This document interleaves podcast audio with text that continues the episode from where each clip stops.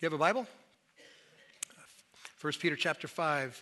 If you don't have one, uh, we do have Bibles for you. So if you'd raise your hand, our ushers are going to come down and uh, make sure that you get one. Just make sure you lift your hand pretty high.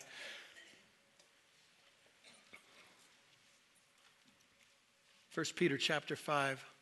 If you get a Bible that we are giving you, I'm guessing at a page number like 657 or 658. Um, I think that's the area, roughly. 1 Peter chapter 5. I was studying this week and I found this interesting little uh, ad. Um, it'll make sense in a second, but um, it was a notice that appeared in a store window in Nottingham, England.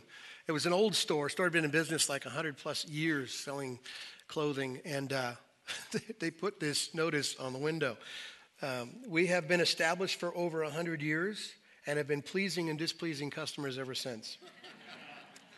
we have made money and lost money, suffered the effects of coal nationalization, coal rationing, government control, and bad payers. We have been cussed and discussed, messed about, lied to, held up, robbed, and swindled. The only reason we stay in business is to see what happens next. uh, that reminded me of Christians in suffering. Some of us. We're in, we're in the midst of going through a difficult time and we have no idea what God is doing. And so maybe some of us are hanging on only to see if it, anything else happens, right? We're, and, and we're in the midst of a, an interesting and the final study of 1 Peter chapter 5. 14 weeks we've been looking at it. This book on suffering for a church. And I think uh, Peter, wrapping up this text, is reflecting. In, in fact, I've entitled the message uh, Life Lessons I've Learned because I think he's just simply pointing out from his own experience things that he wants the suffering church to, to leave considering. And after all, doesn't Peter know a thing or two about failure in the midst of pressure? I mean, this is, the, this is the apostle with the foot and mouth disease. This is the guy who always speaks before he thinks, uh, at least in the, in the early part of his life and ministry. He's a guy who, in the midst of asking Jesus, Can I walk on the water with you? only to look at the storm and starts to sink. And he's the apostle who um, verbally rebuked Jesus when Jesus started talking about the suffering that was to come. So let's not talk about suffering, Jesus. That doesn't work for my economy. Um, He's the one that compared Jesus to mortal men at the transfiguration in Matthew 17. In John 13, he refused to have Jesus wash his feet. In Matthew 26, he slept through the prayer meeting that Jesus asked him to go to in the garden. Um, in John 18, when the high priest and the soldiers came to get Jesus, he's the one that pulled out a sword to, and ended up cutting off the servant's ear. In John 18, he's the one that denied Jesus three times and uh, in John 21, he quit ministry to go back to fishing for a while. In Galatians 2, he was discriminating, discriminating against Gentile believers. Peter knows what it's like to fail under pressure. And I suppose the specific pressure for suffering for righteousness' sake, which is his theme throughout this, this letter, still has the potential of failure in it, doesn't it? Doesn't matter if you're looking at, um, hey, I did it right. None of us like the pressure of people pushing back on the Jesus that we live out. And even in that scenario, there's a potential where we kind of not respond the way God wants us to, and we when we fail. So Peter's last words on the subject might be some of his most helpful. In fact, I've kind of driven a, written out a, a three-point outline. Lessons I've learned from the apron, Lessons I've learned from the lion and lessons I learned from the king. Just in these few verses from verse 5 to verse 11. Peter's thoughts of what he's seen in his life and, and how it makes a difference in suffering Christian's life. So let's start with the first one Life lessons I've learned from the apron. Let's read 5 through 7. And we're going to pick up kind of the second sentence of verse 5 because we've already been here, but I thought it was contextually connected to verse 6. So let's, let's read it. Peter says, Clothe yourselves all of you, with humility toward one another. For God opposes the proud, but gives grace to the humble. Humble yourselves, therefore, under the mighty hand of God, so that at the proper time he may exalt you, casting all your anxieties on him because he cares for you. The phrase clothe yourself literally means to tie on the slave apron.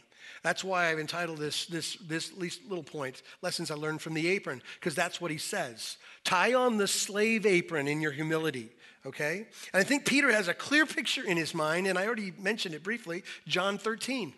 Remember, they're reclining at the table just prior to Jesus' arrest and his death. And in the middle of this dinner, and Jesus, knowing someone's going to betray him, he gets up from the table, he takes off his clothes, and he puts on a servant's towel, an apron. He fills a wash basin and he kneels down and begins to wash the disciples' feet. Remember? He gets to Peter. Peter says, No, not me. You're too good for that. And Peter says, Well, if I don't wash your feet, you have no part with me. And he says, Well, then give me a bath.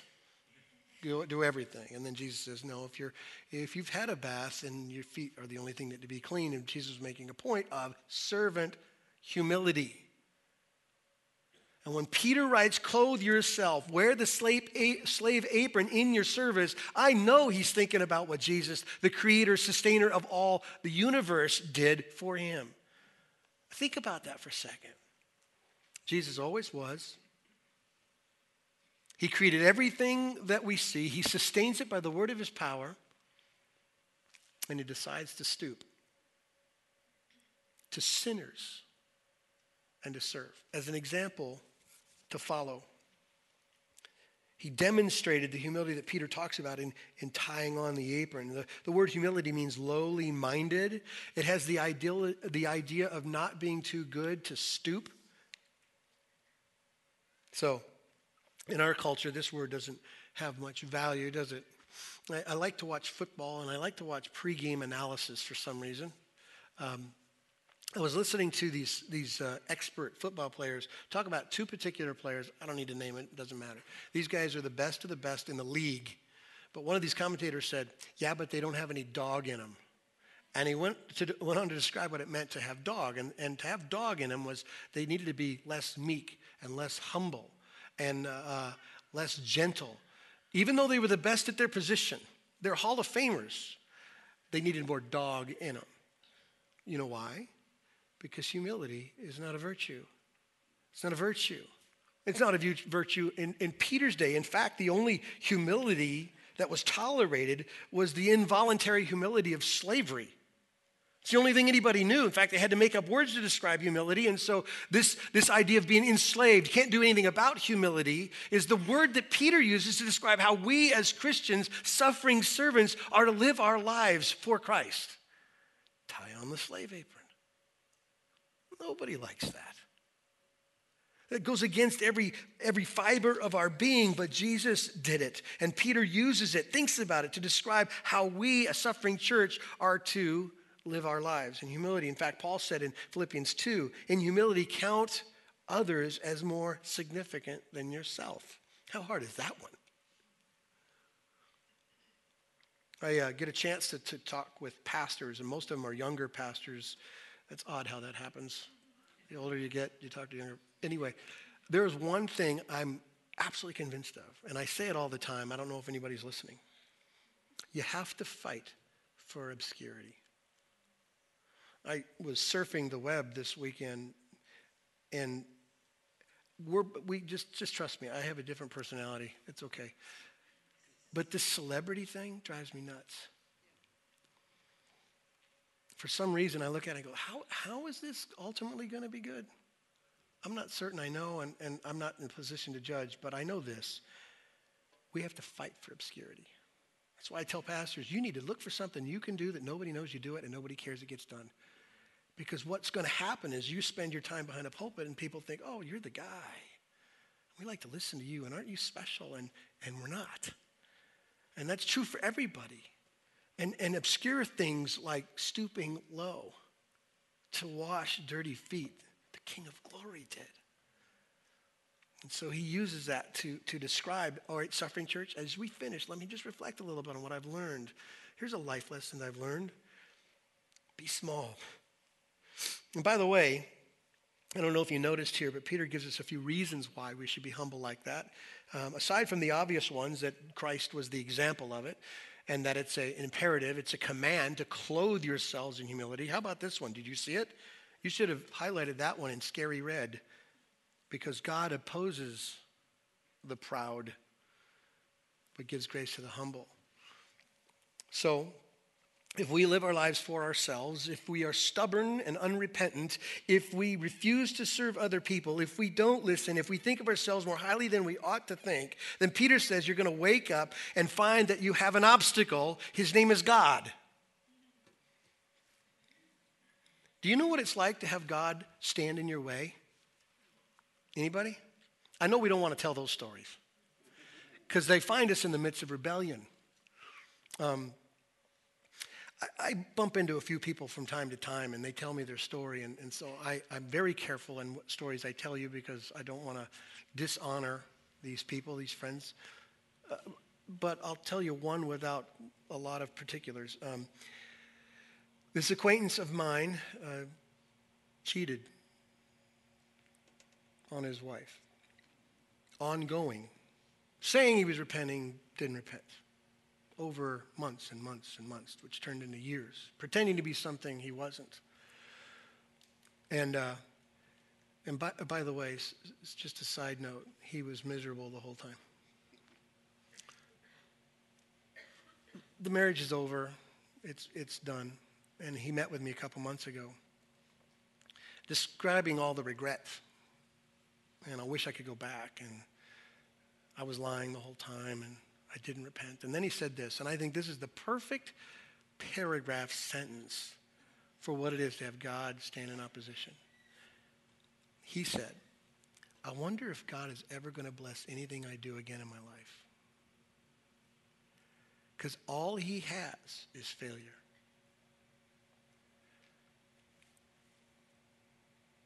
If, if you're totally independent of the authority of God in your life, if it's your way, your secrets, you deal with what you want to deal with, then Peter says, please understand, God is in opposition to that kind of arrogance. God is a friend of failures. See Peter, for example. But he gets in the way of people who don't think they are. Proud and obstinate people, he stands in the way of. He gives one more reason to be humble. Do you see it here in verse 6? I'm calling it the way up is, is down. He says, Humble yourselves, therefore, under the mighty hand of God, so that the proper time he may exalt you. The word exalt has the idea of being raised to prosperity, dignity, and honor. It's what Jesus said to the disciples when he heard them arguing about who was the greatest, remember? And Jesus said to them in Mark 9, If anyone would be first, he must be last and the servant of all. That whole concept of being last to be first, Jesus invented it. It's the way of humility. To be exalted in the kingdom of God means you must serve and wear a slave apron here. Now, in, in this world, humility gets crushed. It gets ignored, it gets made fun of, it's overlooked. But in God's kingdom, it's esteemed, it's honored. Isaiah 66, I love this verse, verse 2. God talking here says, But this is the one whom I will look. Now stop for a second. It's almost as if God from heaven is scanning the earth and he stops at this kind of person. The one who is humble and contrite in spirit and trembles at my word. Who catches God's eye? Where does God stop and hover? Humility. Broken, apron wearing, obscure servants who don't think of themselves but think of others, Jesus types. Do you get it? That's what he says. And by the way, church, there is a crown of glory waiting for the humble, and there are the words of Jesus waiting the humble. Well done, good and faithful servant. Well done. So the way up is down. There's a verse 7 seems a little peculiar at first glance. You might look at verse 7 and go, why, why did he put that there? It's not like I disagree with its truth. It just doesn't seem like it fits in the order. I, I think we can explain it here. Here's what he says casting all your anxieties on him because he cares for you. Um, I think if you spend enough time here, you can see that what Peter is saying is that the essence of anxiety and worry is pride. Now, let me prove it to you. Um, why do you worry?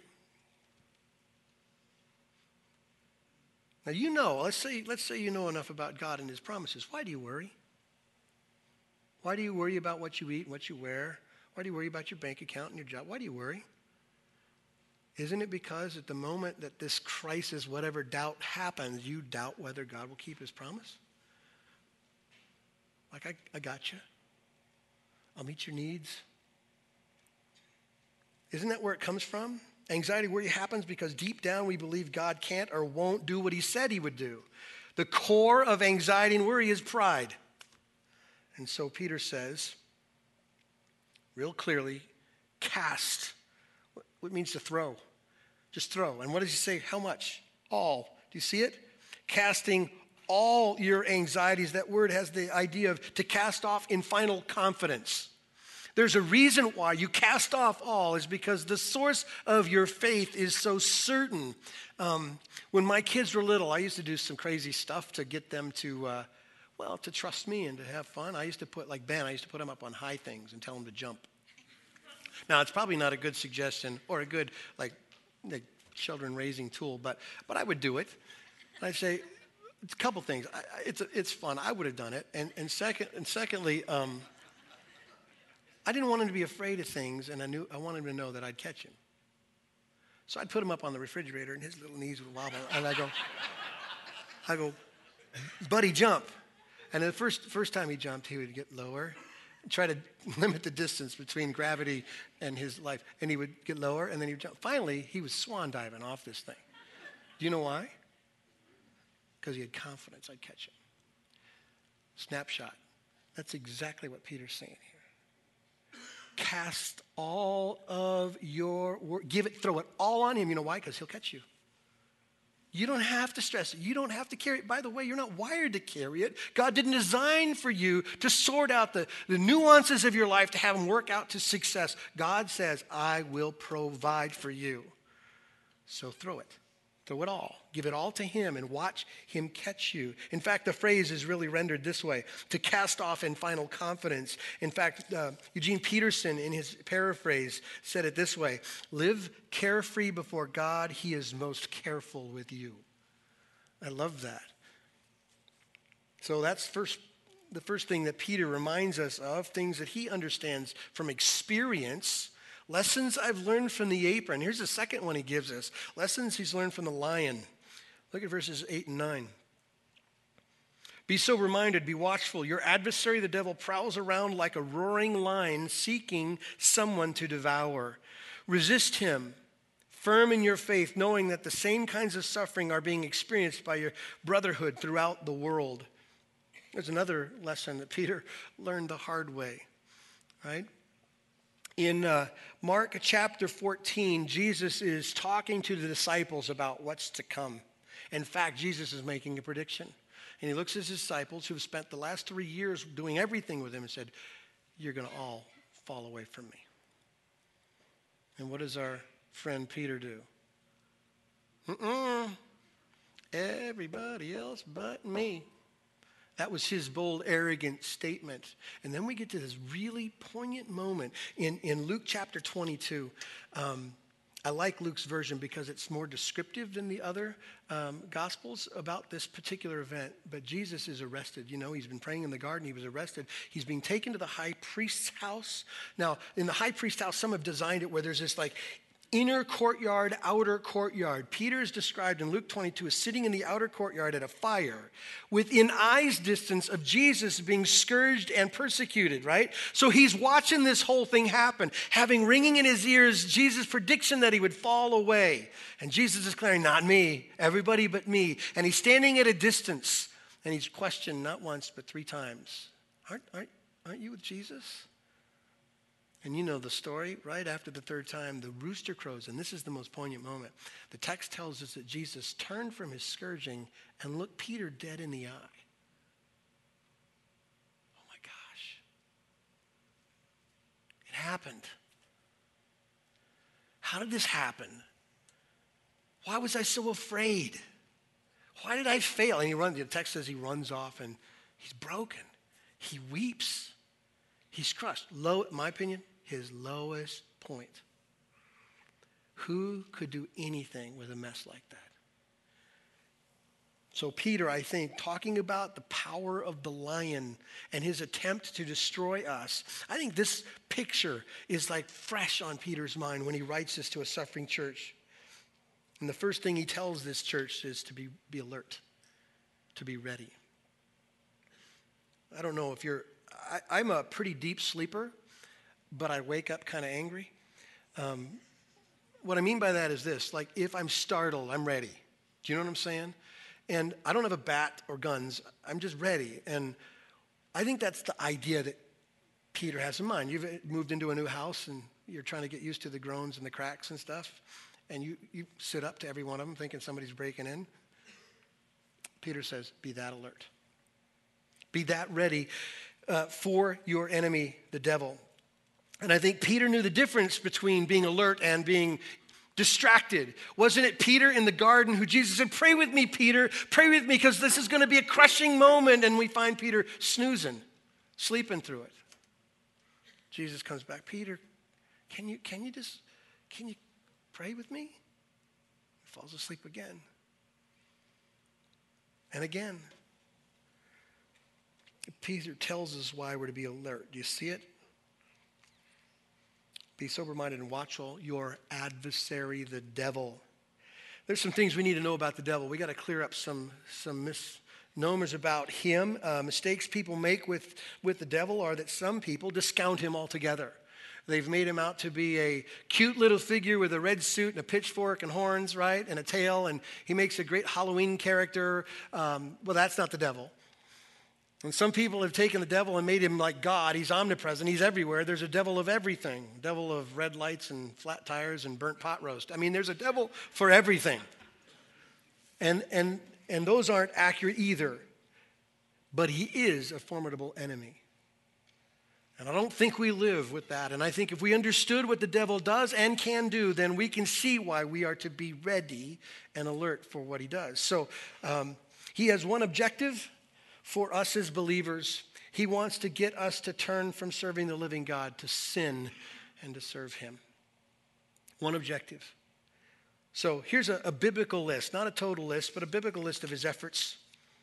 He hardens hearts. He brings about physical sickness. Just see Job as an example. He causes violence. How about Friday for an example? He is sneaky and subtle. He tempts with power, he tempts with popularity and pleasure and money. He tells believers that we have the right to be happy. He tells us that we really won't be hurting anyone. Go ahead.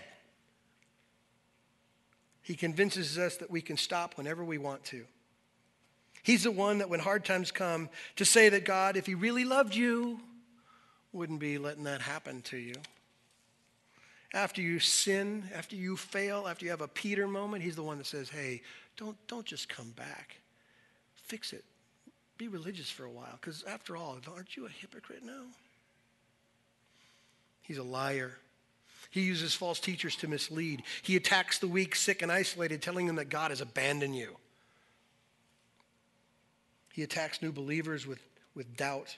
He attacks those who live in fear with more fear, afraid of death, afraid of sickness, afraid of not having enough money. That's why the church doesn't give, because they're afraid they got to take care of their own supply.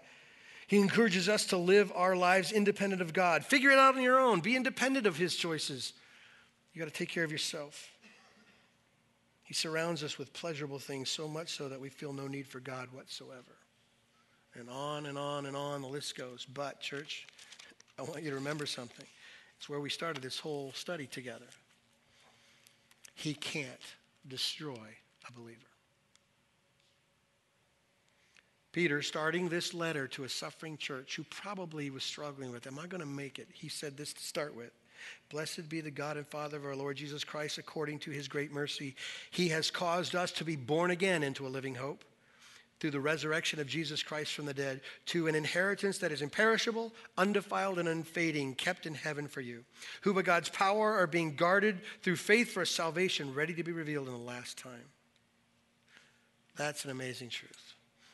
The faith that God has given is imperishable, unfading, and God is guarding it. Remember where we started this whole thing? Satan can't touch us, but it is personal. Did you see that personal pronoun in that verse? Be sober minded, be watchful. Your adversary, he's not kidding. He wants you, he wants your wife, he wants your kids, he wants your church, he wants your small group, he wants where you work, he wants it all. He's your adversary. Peter could have said lots of things, but he's trying to get it personal. When Peter was in the garden falling asleep, it was personal. When Peter was denying Jesus, it was personal. And it's personal for us, church. He's not omnipresent, he's not omniscient, but he is busy. And part of what it is to survive suffering and persecution in a world that doesn't get Jesus is for us to be ready for those attacks that he clearly brings, right?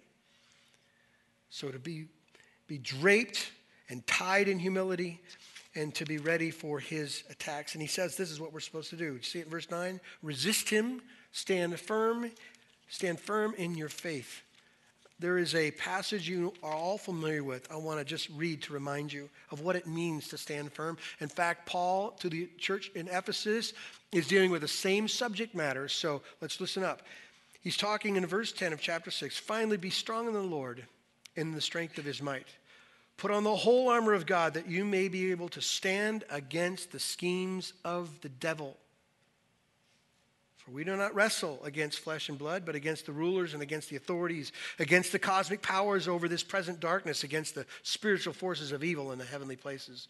Therefore, take up the whole armor of God, that you will be able to stand, withstand in the evil day. And having done all that, stand firm. He goes on to talk about the specifics of what we are to put on in our armor. And let me just paraphrase it so we can move on. But Peter says this, this truth, or Paul says this truth, this absolute truth, he runs from this. He can't handle when you quote it. He can't handle when you live it. This truth, it needs to be in your life. You got to have that in your life. You got to have repentance in your life. Sinner, uh, sinners saved sin, so we repent a lot. We pray a lot. We obey a lot. We believe a lot. We are around God's people a lot. The context that, that Paul describes in Ephesians 6 is the context to describe what it means to stand firm in your faith. Some of us, now listen very carefully, church, some of us are totally independently rogue Christians. You declare a faith and you're all on your own. You don't have the intake of the word. You don't have the one another's. You don't have people confronting sin and encouraging weakness. You have nothing. You're totally on your own. The Bible doesn't know of Christianity like that. And Peter and Paul have suggested to us the way to stand firm is in the context of this body believing, living, obeying, and repenting and confessing together. Right? So we have an adversary. He's legit but we are called to stand firm against it. And remember in verse 9, you're not alone. These kinds of sufferings are being experienced by your brotherhood throughout the whole world. One last lesson that, that Peter reminds us of. We've seen the, the lesson from the apron, the lesson from the lion. How about this one? The lesson from the king. Lesson from the king. Look at verses 10 and 11. And after you have suffered for a little while, the God of all grace, who has called you to his eternal glory in Christ, will himself restore, confirm, strengthen, and establish you. Again, I, am I'm, I'm predicting a little bit, but I can see this in Peter's mind. Um, I can picture Peter being overwhelmed with what God has done. Christian, do you ever pinch yourself? Do you repent yourself? How did God restore this? Are you blown away? You should be. If you're not blown away, you don't see your sin clearly enough. How did, how did he take your mess, your garbage, your secrets? How did he cover that and then make you something? How did he do that? This wonderful glory that Peter's revealing to us. And I think Peter's having one of those moments. Man, I remember when I denied him. I remember when I, was, I thought I was something. I remember when I was a coward. I remember when I thought I was going to die and I, I was afraid. I remember. And yet Peter has this wonderful transparency of saying, but he restores. He builds up. He empowers. He uses. He brings courage to people like me. I think he's thinking about that Acts 2 moment, right? Right after Pentecost. Just days from his greatest failure the Holy Spirit came on Peter. Now, at one point in his life, this pinnacle moment in his life, he's afraid of a little girl asking him if he belongs to Jesus. Now he's standing in the streets of Jerusalem saying, This man who gave his life and you killed is the risen Lord. 3,000 people ran to the cross that day. No fear. Right? I think what Peter is doing here is seeing the finish line for us as Christians and for this church. When he mentions the grace of God, the grace we know now, uh, um, I love to play off Peter and Paul. They spent a lot of time together. Um, Paul talks about the grace of God sufficient for circumstances. He actually uses it in the analogy of a thorn in his flesh, remember? When, when things look insurmountable or unfixable, what does he say? Your grace is sufficient.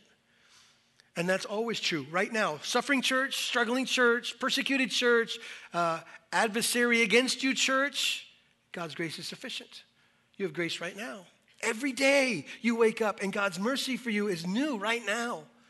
Every particular circumstance you're going through, every pain, every struggle, His grace is enough. How can you imagine Friday? I got to believe that some of those parents might trust in Christ. What makes them get up and survive that? The grace of God. Because it's available. It superabounds at your greatest moment of need. It superabounds. And so I think Peter's reminding us there is this grace that we know now, but there's ultimately a glory that we will experience. Look at what he says, those four words. You see it? The Christ himself will restore, confirm, strengthen, and establish you. The word restore means repair what's broken. The word confirm means to make steadfast in mind. The word strengthen means to, to make well. The word establish means to build a foundation, a footing. Do you see what Peter's saying here? Only God can take a messed up, fearful coward who denies Jesus and transform him into this unbelievable trophy of God's glory and grace. Restoration. Peter knows what God can do. He can take a failure and use him. He can strengthen him with such courage. No longer is he willing to or wanting to deny him. He's willing, like Peter did, to say, Kill me, but kill me upside down. He was crucified in reverse, in public. Where does that courage come from? From this unbelievable work of glory that God does that you see in verse 10, because he restored he confirmed, he strengthened, and established Peter. And Peter says to us, he does it for, for you, church. He's telling us this whole last several verses what he's learned from service from Jesus, the King, who wore the apron. He's telling us what he learned from failure, dealing with the adversary's attacks, and he's telling us what he learned about the King and how the King goes about restoring broken things and building up broken things and making fearful cowards into courageous testimonies of his glory and goodness. Do you see that? I thought, I thought the, maybe the best way to put a bow on First Peter would be to use Eugene Peterson's uh, last few paraphrases. It's, it's wonderful. So just, just listen to this and we'll, we'll pray together. You're not the only ones plunged into these hard times. It's the same with Christians all over the world. So keep a firm grip on the faith. The suffering won't last forever. It won't be long before this generous God who has great plans for us in Christ, eternal and glorious plans they are, will have you put together and on your feet for good. He gets the last word. Yes, he does. Amen? Amen. We've learned a lot from Peter and, and from this perspective of what it is to suffer for righteousness' sakes. And uh, I believe that God is doing a work. I believe that you're going to need this in the months and years to come as you reflect when you meet difficult times. You're going to go, ah, he's building something, he's making me something and he's receiving the glory for it. Let's pray.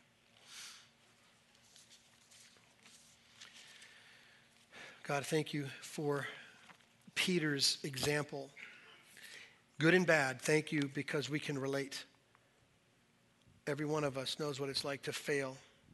Fail in our hearts and fail in our courage and fail in our testimony and fail in our obedience. And yet, God, your grace covers. It superabounds God, your intentions to build us into a trophy case for your um, great name won't be thwarted.